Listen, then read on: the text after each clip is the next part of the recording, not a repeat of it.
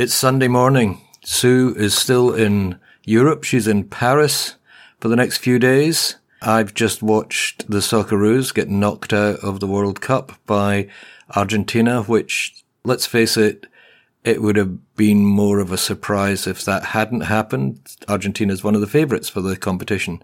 We better get on with the show. A couple of things I want to talk about. One of them is the state of play in Victoria, which we're seeing reports, it's pretty alarming there. So I want to talk about that. And I want to talk about, while we're looking at other states, what laws could we try to standardize across the states just to avoid some of the confusion? That's coming up. I'm Jimmy Thompson. I write the Flat Chat column for the Australian Financial Review, and this is the Flat Chat Wrap.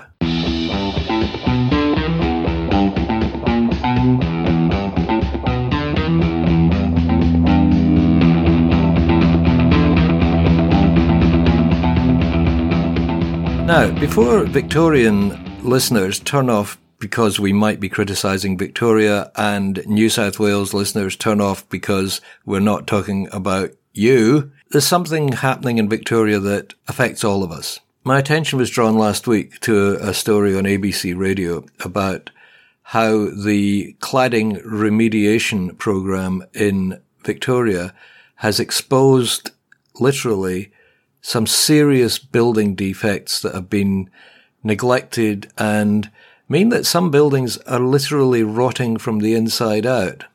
Apart from the issue of cladding, which they're dealing with in their own way, and this is flammable cladding that everybody wants to have off their buildings. So they're ripping off the paneling there and they're finding that the structure of some buildings, especially older ones, are absolutely rotten from the inside. Now this has been caused Normally, it's be, been water leaks in the building, which means the buildings have had defects that have not been fixed. Okay. At the same time, I got a copy of an open letter to the Victorian Premier, their Fair Trading Minister, and the Commissioner from some people in a building who are saying everything in Victorian strata law is stacked up against the strata owners. For instance, in Victoria, owners don't have the right to attend committee meetings. In New South Wales, certainly, and I believe in Queensland, owners do have the right to attend committee meetings, although they don't necessarily have the right to speak at them uh, for fairly obvious reasons, because otherwise chaos would ensue. They can speak if they're invited to. But in Victoria, you have to be invited to attend the meeting. There are other little quirks there, like the chair of the committee in Victoria has a casting vote. That's a hugely powerful thing, especially if there is no one there who is not on the committee to hear what's going on and what's being said. If you are a chair who is also the secretary or the secretary's on side, you have a huge amount of control.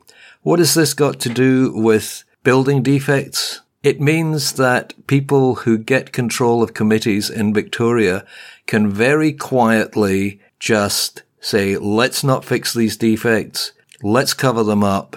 Let's not tell people that there is a problem here because that will affect our fees, what they call levies in Victoria. And we want to be able to sell up before anybody finds out. So what happens is there's a turnover of maybe two or three lots of people in the building before somebody goes, hang on, this building is falling down and has been for years. That's the problem. It's a lack of transparency. Where does the strata manager fit into this? Well, wherever they want, really, because the strata manager appoints the building manager and because the committee effectively appoints the strata manager, the strata manager, unless they're a very unusual animal in the industry, is not going to say to the committee, Hey, you guys are doing the wrong thing. And I'm going to tell all the owners that you are not representing them properly. Now, we all know what the result of that will be. The strata manager will probably lose their contract at the first opportunity and the committee will bring in somebody who is a bit more kindly towards them. There are other issues of Victorian strata law, like their special resolution rules are so complicated. you can propose a special resolution and it doesn't reach the requisite uh, 70% or 75% of, of votes or whatever the threshold is. But if more than 50% of people at the meeting vote in favor of it, then it becomes a provisional resolution. And then the other owners have 28 days to raise more than 25% of the vote against the special resolution. And if that doesn't happen, then the special resolution stands, which I suspect I probably got some detail of that wrong because it's so complicated. It may be a good way of getting special resolutions through when not many people turn up for meetings. But I gotta say, if you lived in Victoria, why would you turn up for a meeting? Really? I mean, nobody's representing you. You've got your committee, I mean, and I apologize to those committee members who work very diligently and very hard for their communities. But across the board, the picture is one of lack of transparency, lack of engagement, and quite clearly the government in Victoria does not give a damn. I mean, if you look at what happened when Airbnb came in to Victoria, Melbourne City Council and local residents put up a very strong case for limits on Airbnb. The government just threw them aside. They allowed themselves to be obsessed with the party flat scenario. So their legislation is all about, it's something like if you've had a noisy party in your Airbnb flat two or three times, then there may be consequences. It's so vague. What happened was all these really good apartment blocks in the city centre and in and around Docklands, between a third and a half of the apartments were given over to Airbnb. What then happened is you will get resourceful, let's say a football supporter club, you know, they've got massive support traveling all over the state there. They come into Melbourne for a big game. Somebody goes, Hey, there's a building here that's got seven or eight Airbnb apartments and I'm using Airbnb as a generic term, they've got two bedroom apartments. Well, we can get six or eight people in there. And so you get a, a, whole football club descending on one building. And as was described to me by a strata manager, they don't have a communal area for gatherings and parties in most buildings. So people were coming home from work and finding that the whole of their lobby had been turned over into a giant football party. That's exactly the kind of thing that was predicted. It's exactly the kind of thing that was ignored by the Victorian government who could not wait to let Airbnb in. They had their fair trading minister of the time, and I think possibly the premier went over to San Francisco, which was the headquarters of Airbnb, and they got a guided tour of the Airbnb offices what did they see there that they wouldn't have seen in any office anywhere else? A bank of computer screens, a lot of young people in casual clothes working away, and this kind of information was supposed to inform how they were going to help the people of Victoria reach the right kind of arrangement for local people. The fact of the matter is, and now more than ever, governments want tourist dollars coming in to their states. And the fact that it's only apartment owners who are going to be affected negatively by this means it doesn't really matter because you're only apartment owners. And if you want a decent life, don't live in an apartment. That's basically the message that the Victorian government is sending out to people. One of the problems in dealing with this is parochialism. As soon as somebody from New South Wales, like me, says, hey, things are really bad in Victoria, Victorians go, well, they're really bad in New South Wales as well, mate. It's so sad that we cannot take any objective view of how things are in our states. It's not a competition. It's certainly not a competition between New South Wales and Victoria. It's a competition between strata residents and the governments, the powers that be. And in Victoria, you have got a system there that seems to be designed to keep you in the dark about what is happening in your actual home. Now this used to be the case in New South Wales and we used to have exactly these problems. And I think maybe people in Victoria, apartment owners and apartment residents in Victoria could just take a minute to go, what have you changed in New South Wales that has made your lives better? And, and a couple of things spring to mind.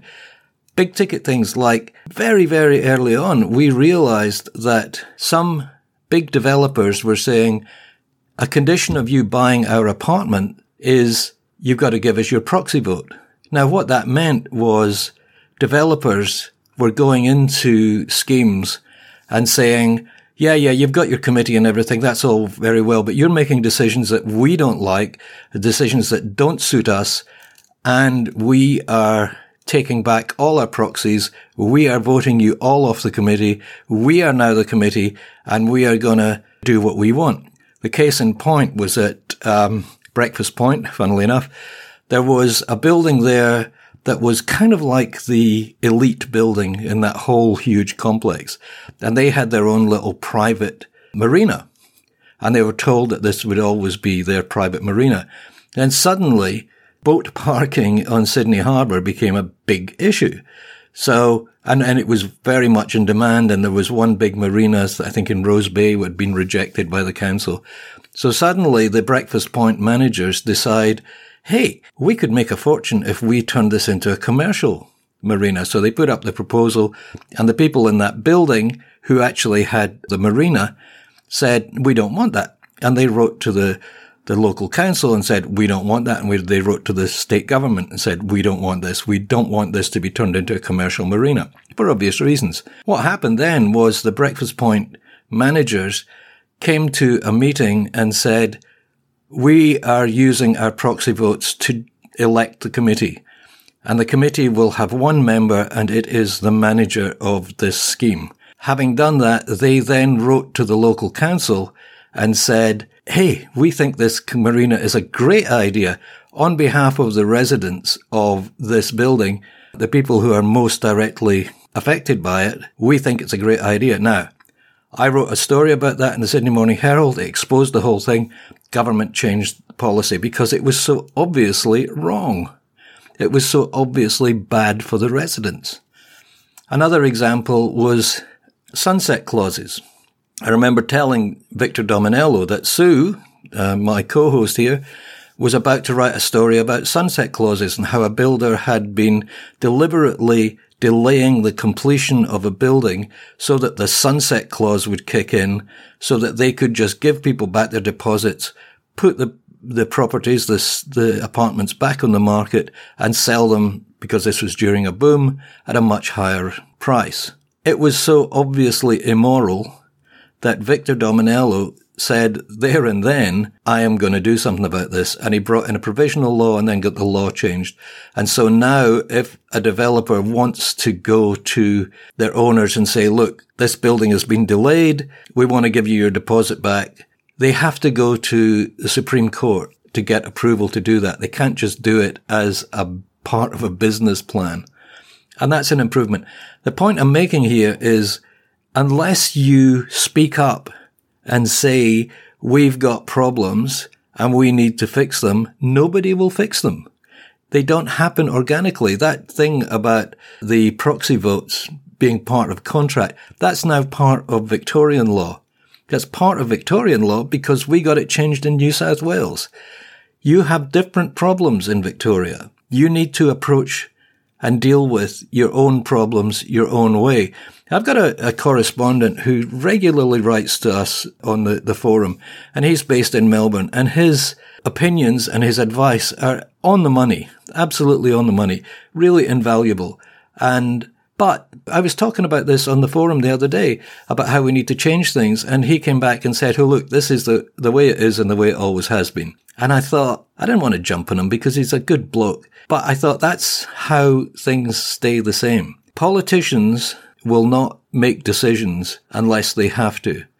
Doing nothing is always easier than doing something because if you do something, you might get it wrong. And if you do nothing, at least you can say, well, that's the way it always has been. So I'm, I'm reaching out to people in Victoria. Come on to the Flat Chat forum. Come and tell us what your problems are. Let's get things happening. Let's get an OCN branch or an equivalent in Victoria so that the government can stop ignoring apartment owners. Which brings me to my next topic. After this, we're going to talk about which laws should be the same in every state.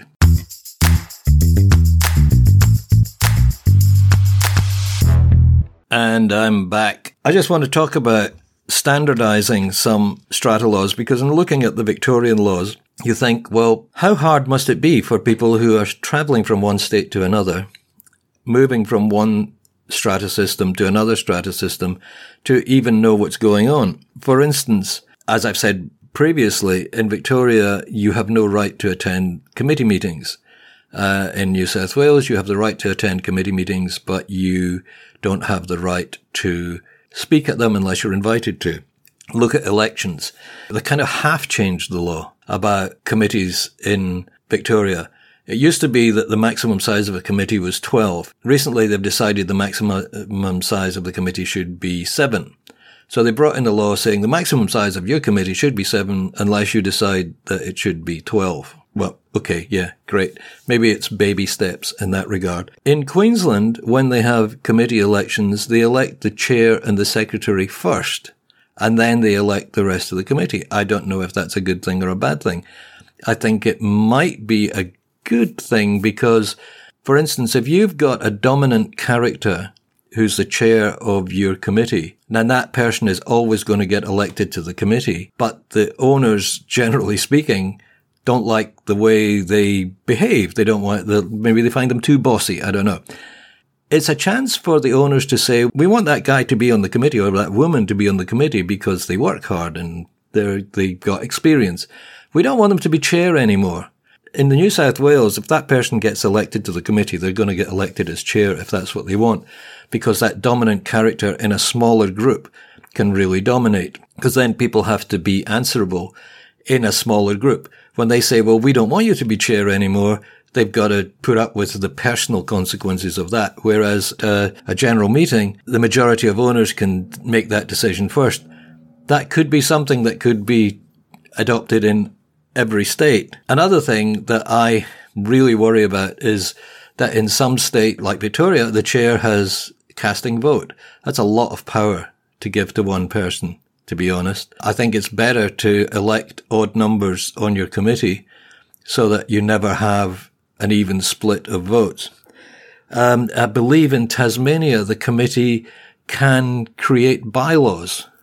Now, in New South Wales and Victoria and in, in Queensland, you have to have a special resolution at a general meeting to create a new bylaw or change existing bylaws.